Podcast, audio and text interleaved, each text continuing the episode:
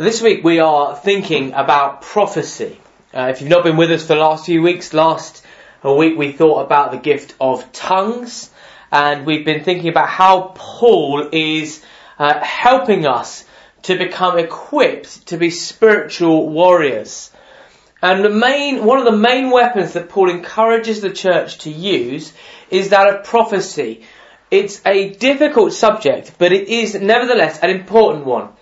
I think that the main difficulty with how we uh, feel about this subject comes from the way that we instinctively picture a prophet or someone who prophesies. When I, when I say the word prophet, I think our mind can quickly go to uh, pictures like these. You have uh, the man on the mountain with an enormous bushy beard who is speaking in a booming voice, holding forth in King James English about the terrible things that will happen in the future. Or perhaps you might have uh, this picture in your mind of someone standing uh, with a billboard. If you can't see this picture, it's a man standing with a, a billboard, uh, sandwich board over his body, and it says the end is nigh. And then there's a picture taken five seconds later, and he says, uh, "Thank goodness I was wrong." And I, I want to suggest that these images that we have of a man with uh, an enormous white beard holding forth against the evils of the world uh, are not very helpful if we want to understand what it is that the Bible talks about as prophecy and actually what Christians understand prophecy to be. Prophecy for St. Paul isn't something weird or distant. It's not something reserved for strangers or outsiders with questionable personal hygiene. Despite my best efforts, it isn't even necessary to have a beard uh, to be a prophet. A prophecy is intended by God to be a normal, helpful, and encouraging part of our Christian lives. It's an extremely powerful tool for growing as a Christian community in love and in holiness, and it helps us to reach out in God's power to others. And we're going to look at the way that St. Paul uh, talks about prophecy in a moment. First, before we go on to that, I want to give you my snapshot, my lunchtime summary, the thing that sums up what it is that I want you to take away from this morning. And that's this. God wants us to, sorry, God wants to speak through each of us to show us He loves us, to build us up, and to challenge us to become like Jesus. God wants to speak through each one of us to show us He loves us, to build us up, and to challenge us to become like Jesus. God wants to speak through each one of us to show us He loves us, to build us up, and to challenge us to become like Jesus. Let's read the Bible. We're going to be reading from 1 Corinthians chapter 14, which is where we've been for the last couple of weeks. And I'm going to read the verses that deal with prophecy. And so we're going to miss out those that deal with uh, tongues uh, specifically.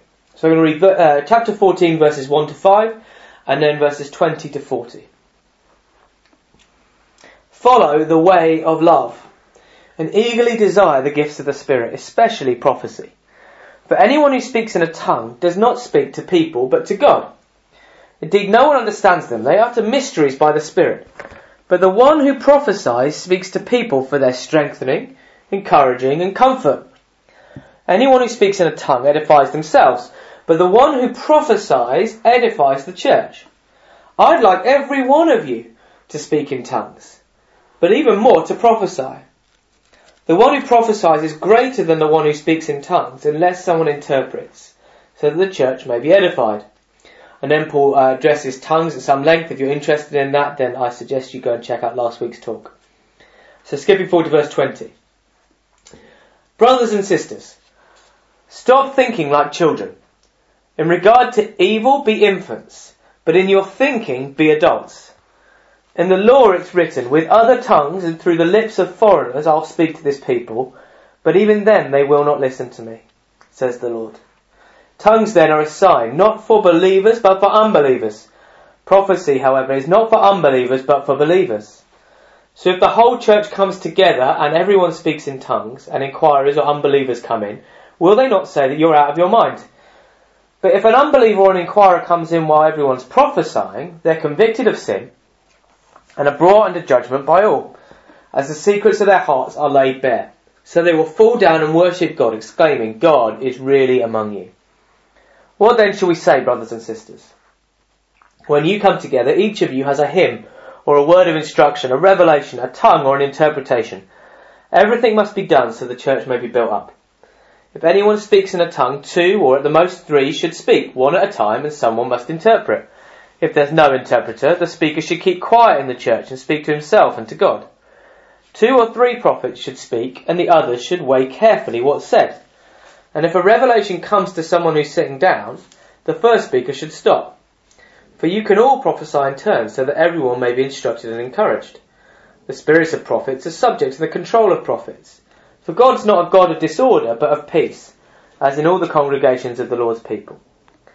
Women should remain silent in the churches. They're not allowed to speak, but must be in submission, as the law says. If they want to inquire about something, they should ask their own husbands at home, for it's disgraceful for a woman to speak in the church. Or did the word of God originate with you? Or are you the only people it's reached? If anyone thinks they're a prophet or otherwise gifted by the Spirit, let them acknowledge that what I'm writing to you is the Lord's command.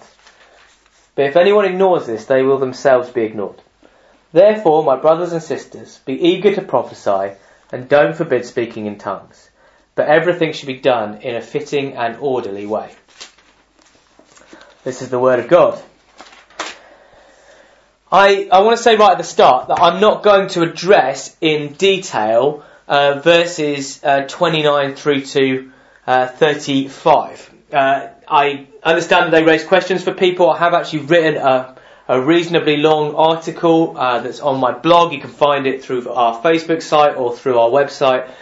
Uh, that deals with the whole question about why Paul is saying that women should remain silent in church. Uh, he's already said in chapter 11 that he wants women to be one of those prophesying, some of those prophesying. He expects them to be praying and prophesying alongside the men. Um, in brief, what he's trying to do is stop a completely chaotic situation where you have uh, two or three speakers speaking over each other, and uh, the people around them, who in this church happen to be women, uh, shouting questions, essentially heckling. Uh, verses uh, 29 to 35 are really dealing with the question of uh, proper order in services and why it's not good to heckle each other uh, with questions trying to demean each other's contributions. He's saying essentially if you have a if you have a genuine question about something, you should do it in private. And it happened that the people he was who were uh, throwing the questions out in the church in Corinth were women. Uh, presumably also throwing questions, women throwing questions at women speakers. Uh, so anyway, uh, you can read more about that on my blog. I'm not going to go into it in detail now, but uh, it's fairly clear from the early parts of 1 Corinthians that Paul envisages women playing a full role in public worship alongside men. Uh, but they need to do it in a proper and orderly way, just like the guys do. So what do we mean by prophecy?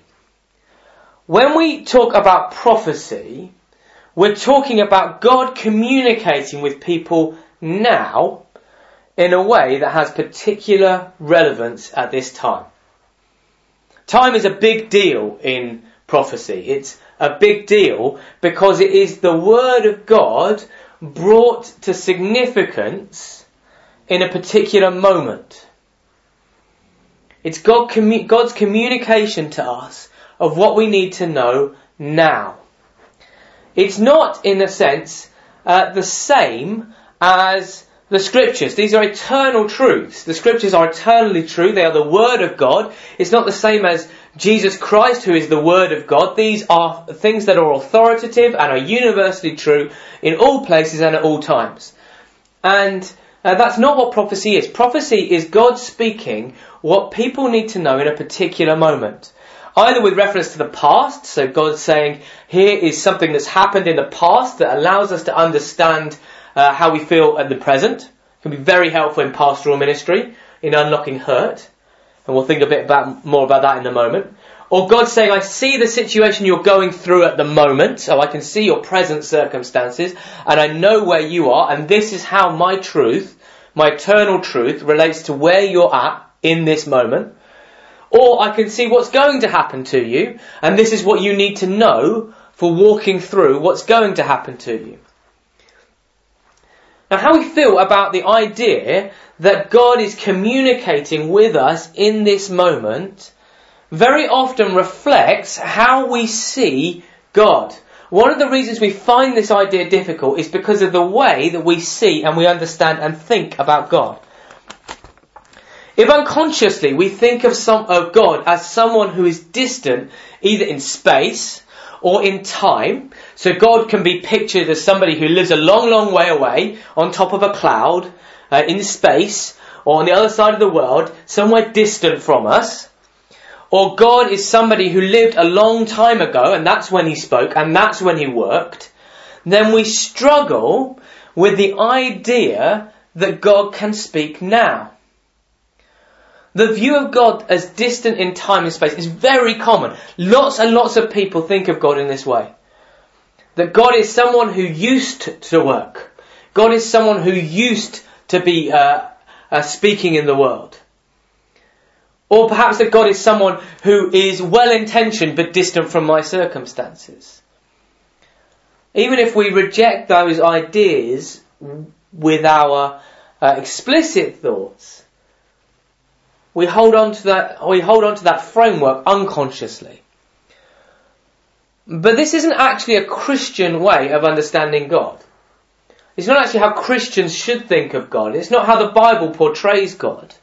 Within Christian thought, in the world of the Bible, God is understood not simply to be a God of the past, but a God of the present, and indeed a God of the future.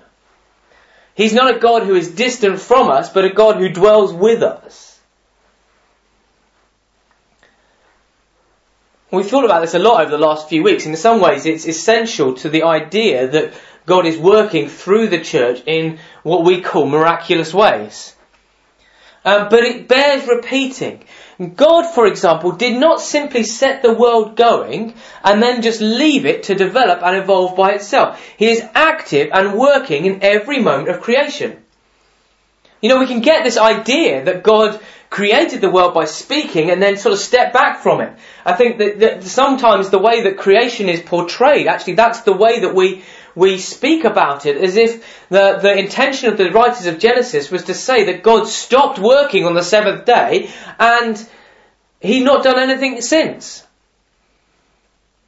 When actually that's not the way the scripture speaks. In the words of Psalm 104, all creatures look to you, to God, when you send your spirit, they are created, and you renew the face of the ground. In other words, creation isn't something that happened in the past, although it did. It is something that's happening in the present.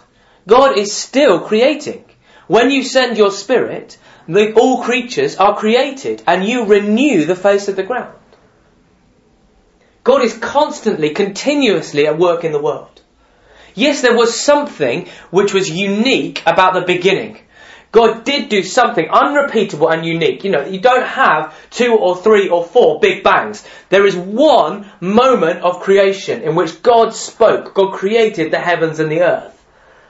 And there is something unique about particular moments in creation. The moment when God takes uh, the, that which He has made and creates from it human beings is unique and unrepeatable, and yet God is still at work. He is active and engaged with life on the earth as it is now. If I could put it this way, God didn't simply create Adam and then come as Jesus and then that was the sum total of his care for humanity. He sees and works and speaks into your life and into mine now. God is intimately bound up with every second of every day. It continues and it exists in Him and for Him and because of Him. You are breathing because God continues to will that you do so and empowers you to do so. The flowers and the foxes and the fields and the fountains are renewed because God continues to will it. God is not distant in space. He is present with us. In the words of the Greek Orthodox prayer, God is present in all places and He fills all things.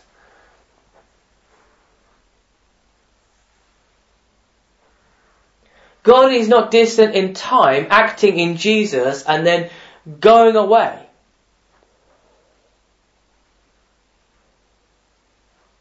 He is active and working now. And now. And now. And now. And now. Now there is something unrepeatable and unique and authoritative about what God has done in the past. In this life, we will never be able to see what God is like better than looking at Jesus. He is the, uh, the image of the invisible God. We'll never have any teaching as authoritative as the Bible. But God didn't stop speaking at that moment. He speaks the, the application of His truth, of the truth of Jesus Christ, into our lives now. Why? Because we need it. Because we need it. You know, if God was simply to speak something true and then leave us to work out how to apply it, what would that be? What kind of life, what kind of relationship would that be? Essentially God depositing a divine map and then leaving, leaving us to find our own way. No, He comes as a guide to walk beside us and to lead us in the path. Now, this is an amazing truth that God is still speaking and applying the truth of Christ and the scriptures in a way that is relevant to our lives now. It's relevant to your life now. It's an amazing truth. When we understand what prophecy is, the God of all time and space speaking into your life and mine to reassure us, to challenge us and to guide us now, it becomes obvious why Paul says we should eagerly desire it. In uh, chapter 14 verse 1. Be eager to see it chapter 14 and verse 39, and not despise it. 1 Thessalonians 5 and verse 20. Now this touches on a second reason that I think we struggle with prophecy. We can think of prophecy as something that is inherently negative. Essentially, the prophecy amounts to God warning, or someone warning, of a divine judgment we can imagine that prophecy is not something we should desire, but something we should fear. Because a prophet is like Jeremiah, standing at the city gates, proclaiming that the world is about to be destroyed, or the, the land is about to fall. We can find it hard to get our heads around prophecy because we imagine that prophecy is essentially a prediction of doom, and why would anybody eagerly desire that there be prophets of doom in their church? I can honestly tell you that we have never had a deacons meeting at which I've sat there and said, do you know what I need more of? I need somebody who's going to proclaim the doom of the church. I need somebody who's going to point out all the reasons why my ministry is going to fail. And I can think that nobody has had that thought. But this isn't how prophecy, uh, Paul sees prophecy at all. If you look at verses 3 to 4, he says, But the one who prophesies speaks to people for their strengthening, for their encouraging, and for their comfort. The one who prophesies edifies, that is, builds up the church. In other words, Paul is saying, when God speaks to us, it is good. Even when He is correcting us, even when He is challenging us, that challenge is aimed at building us up, not breaking us down. Prophecy strengthens. It encourages and it comforts. My friends, can you get your head around this? It, it can imagine how encouraging it is to know that God sees your life and your circumstances and that He has a particular way of you getting through them.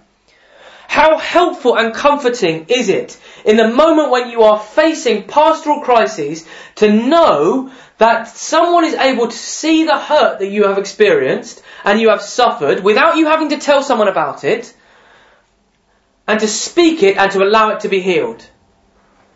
You know, there have been times in my own ministry when this has happened. When I've listened to someone speaking and speaking and speaking and speaking about, going on and on about particular things and complaints that they have. And in the end, I've been asking God quietly while they're talking, Lord, what is going on here? And then I've been able to say to them, actually, I wonder whether this happened and it's causing you a problem. That's the real problem.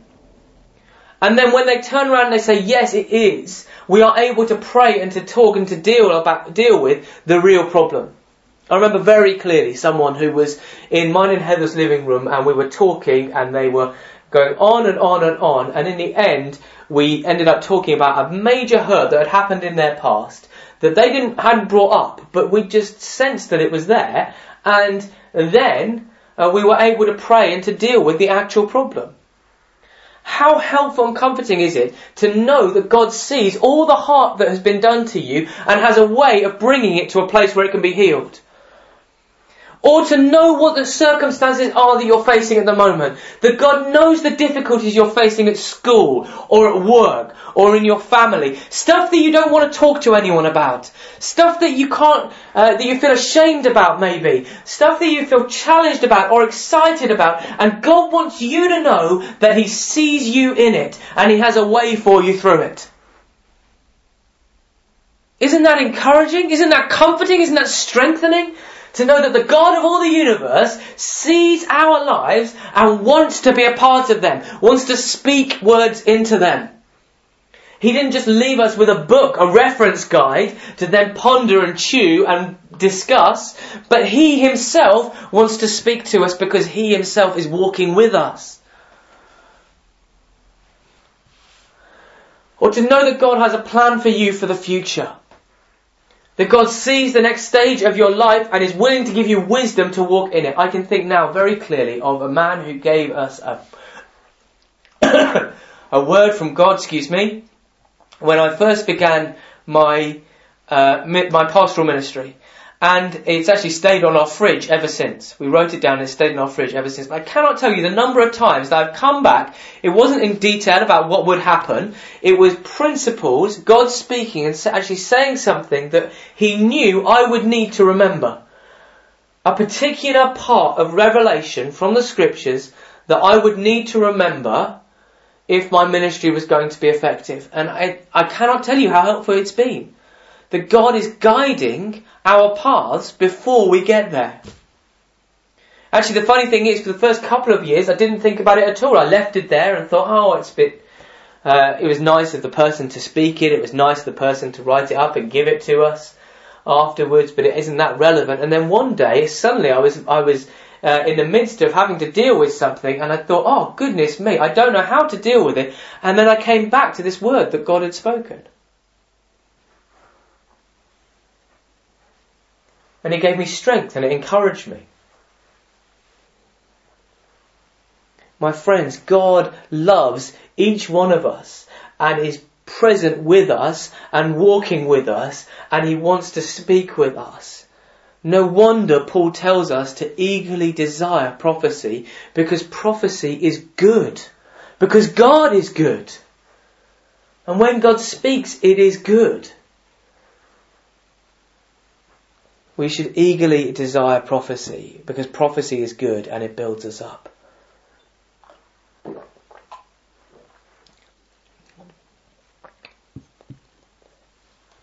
So this brings me on to my third part.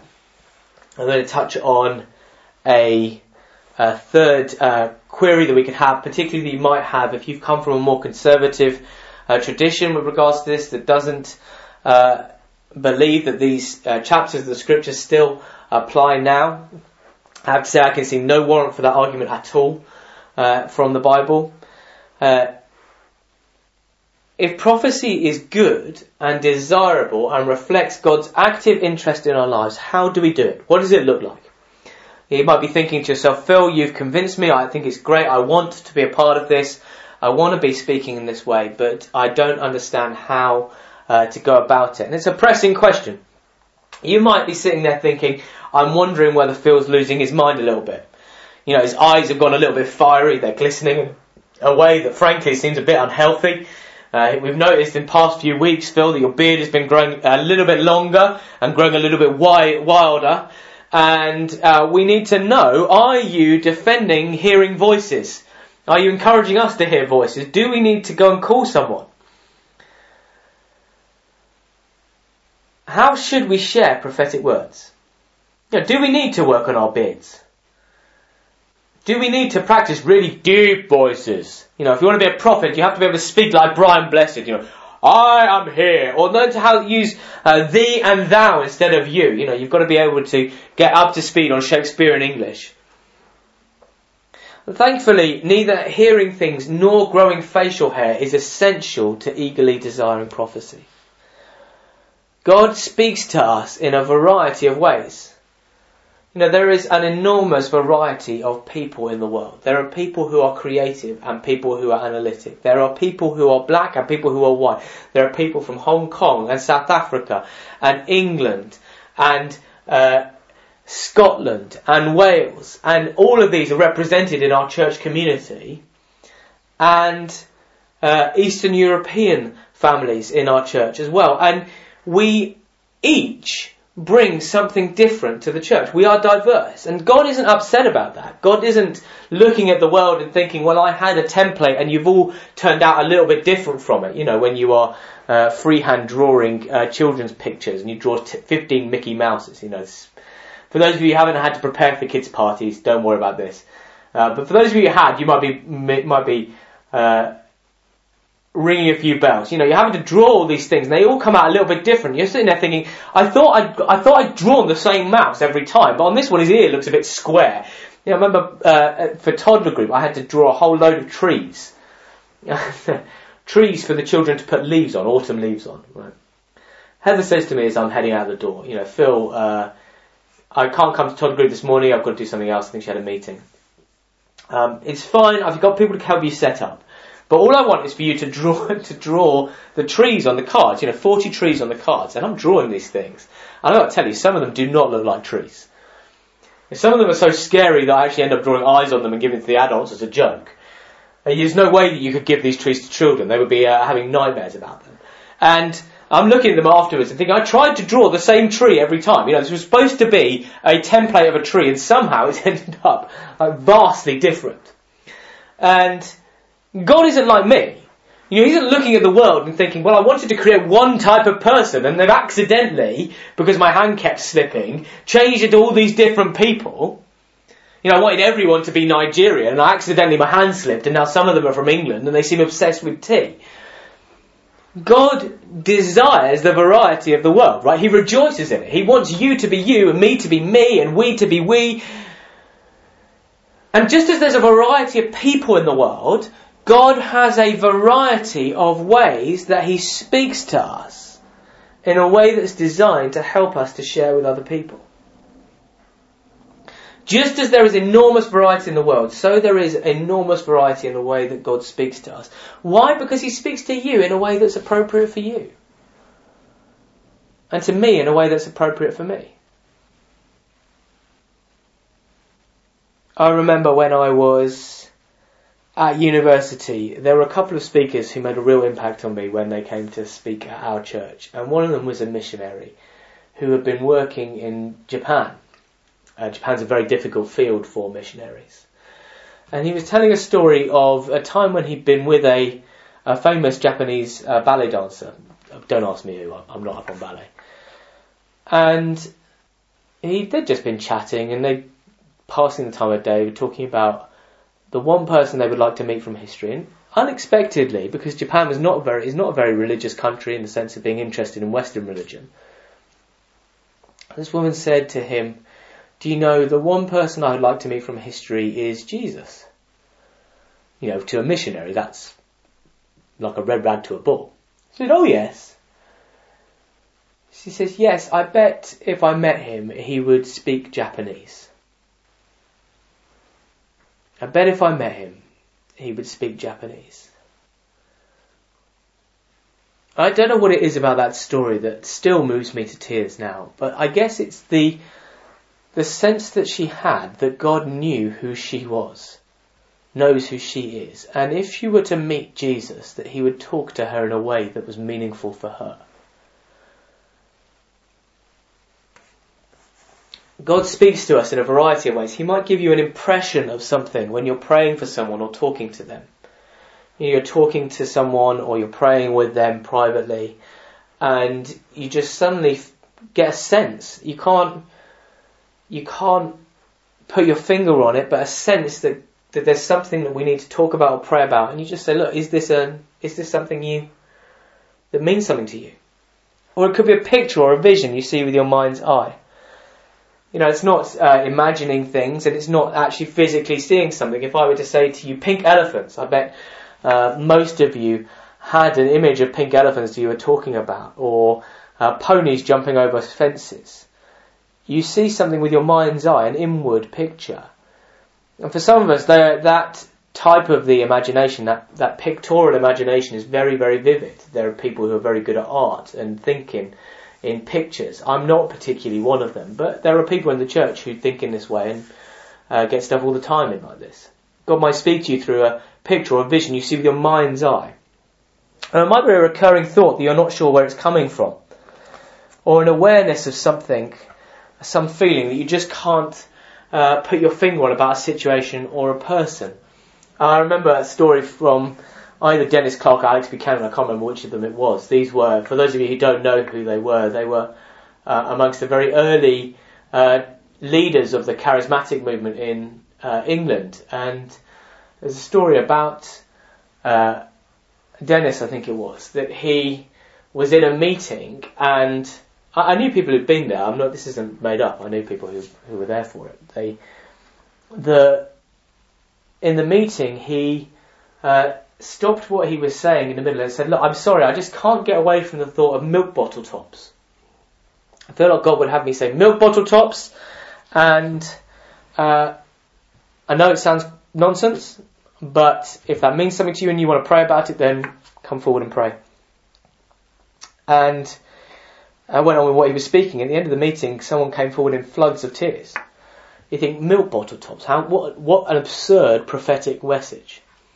And yet, uh, at the end, this guy came forward to Dennis for prayer, and he uh, was in floods of tears.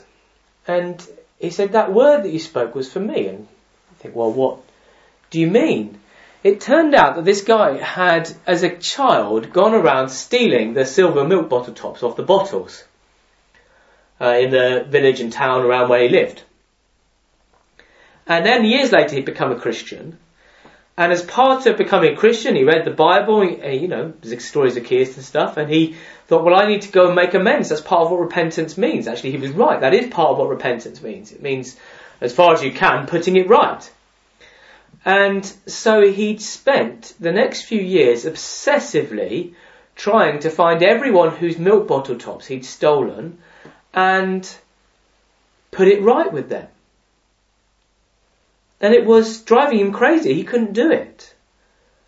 He was becoming depressed and down and just bound up with guilt because he couldn't put this right. And Dennis was able to minister to him afterwards and to uh, pray with him and explain something of grace to him. And actually, God isn't looking for us to to fix it all like that in that way. You don't you're not earning your salvation uh, by putting it right.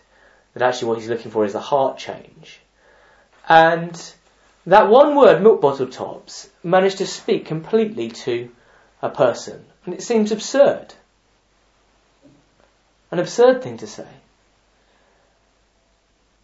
It can be something in the natural world or in the physical world that is completely neutral for most people that somehow God takes and just grips with you and uses to communicate a truth to you in a vivid way. Um, I uh, remember a very good friend of mine when we were growing up, and uh, she had been in meetings about uh, baptism with the Spirit, about being filled with the Spirit, and she wasn't sure whether this was something she was really interested in. Um, you know, a very clever woman, and uh, it all sounded a bit odd, and she wasn't sure what she thought about it, and she uh, was praying and asking God to show her what she should do. And she got into a car with one of those old fashioned digital radios where you had to tune the thing in, and as you were tuning it, it would say seeking or seek for the, it was finding the next station. And she got in the car and the driver pressed the button to, to tune the radio and um, it was scanning and all she could see on the dial was the word seek from where she was sitting in the back of the car.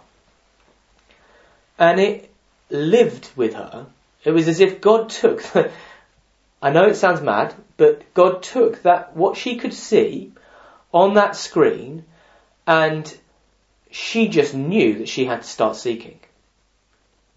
She knew that she had to start seeking. It's not actually prophecy. Prophecy is always for somebody else, but it's a, it's a, you know, at the moment I'm trying to explain how God speaks to us. And when He speaks to us for someone else and we share it with them, that becomes prophecy. She just knew that that was what she had to do. She'd been praying and saying, Lord, what do I need to do in response to this teaching? I, I, I find it attractive. I'm not sure about it. I'm a bit scared about it. She got in the car. The guy turned, the, the driver, sorry, turned on the radio, pressed the button, and she, all she could see for the rest of the journey, all that lived with her was the word seek. And she went away and prayed about it with someone and was filled with the Spirit and spoke about it vividly afterwards. John Wesley is um, very helpful, I think, on this. Uh, the, he describes the way God speaks to us as an inward impression on the soul. An inward impression on the soul. That's not the Bible, it's Wesley, so uh, you can feel free to take it or leave it. I find it very helpful. When God's Spirit speaks to us, it is an inward impression on our souls. And we're all different. God can speak to us and use us to speak to others in different ways. So what should we do with it when we uh, feel God speaking to us? Well, we need to test it. This comes to the conservative objection. Prophecy isn't the same as scripture, right? I mean, we, we know that for all sorts of reasons. First of all, Paul tells us in uh, 1 Thessalonians 5 and verses 20 and onwards that we should test all prophecy. He says, first of all, don't despise it. Don't despise prophecy. Don't quench the spirit. So if you despise prophecy, you might be quenching the spirit. Don't quench the spirit. Don't despise prophecy. Test everything. Hold on to the good and leave that which is bad. Or resist that which is evil. Hold on to the good and not to that which is not good. Right, he says in 1 Corinthians 13, we prophesy in part.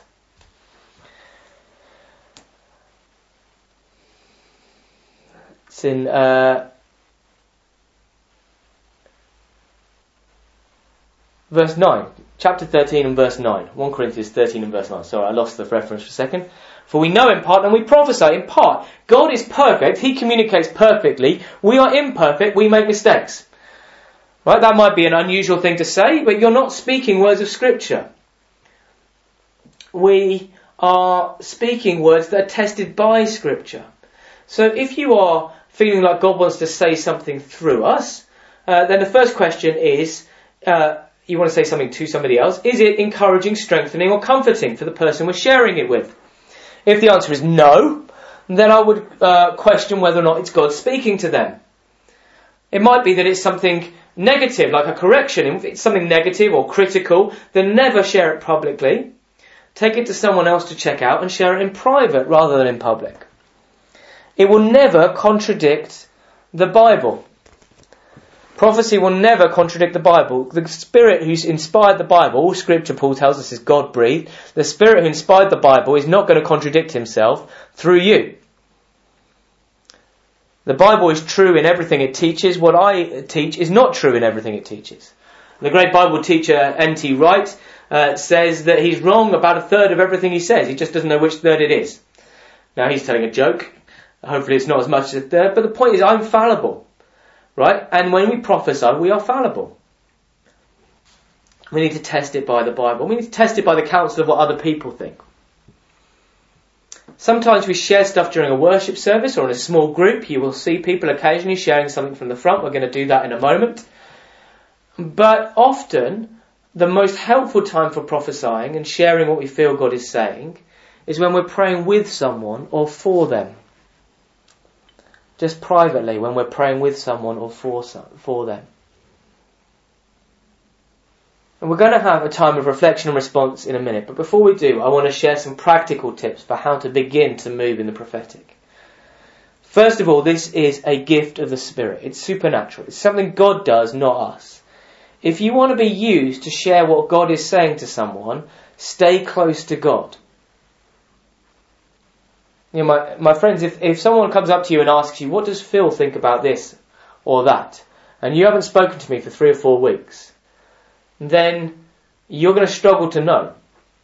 If you want to be able to speak for me, you better stay close to me. If you want to be used to share what God is saying to someone, stay close to God. If you've never been filled with the Spirit, then you need to seek to be filled with the Spirit, I would suggest. Second, ask God to begin to use you to bless others in this way. If we want God to start to use us, then we need to ask Him. And then third, begin to speak. What is the worst that can happen? This can be the hardest step. As with tongues, beginning to speak can be the hardest step because we're terrified of looking stupid. But my friends, in, in some ways I want to bring two challenges to that. First of all, if you think God is saying something and it is encouraging, strengthening and comforting for someone, then why not share it? What's the worst that can happen? If you're saying something strengthening, encouraging and comforting. And secondly, love which is afraid to look foolish is a pretty weak form of love. If we love each other so little that we're not willing to look a little bit silly, then my friends, we don't love each other a lot. And maybe we need to love each other more. Begin to speak. Fourth, don't feel the need to over explain. Just share the one thing that God has put on your heart rather than trying to elaborate it or over interpret it. Don't feel the need to over explain.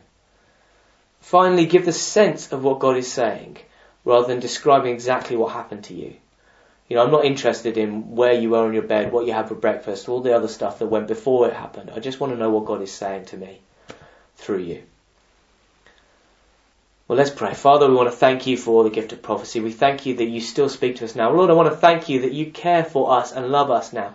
I just have it in my heart that there are those listening to this who need to know that truth for them, that Lord Jesus Christ loves you and he wants to speak to you now because he cares for you. He says, my child, I still love you. I have not forgotten you. I have not forgotten you and I can see you and I love you and I want you to know that you are precious to me.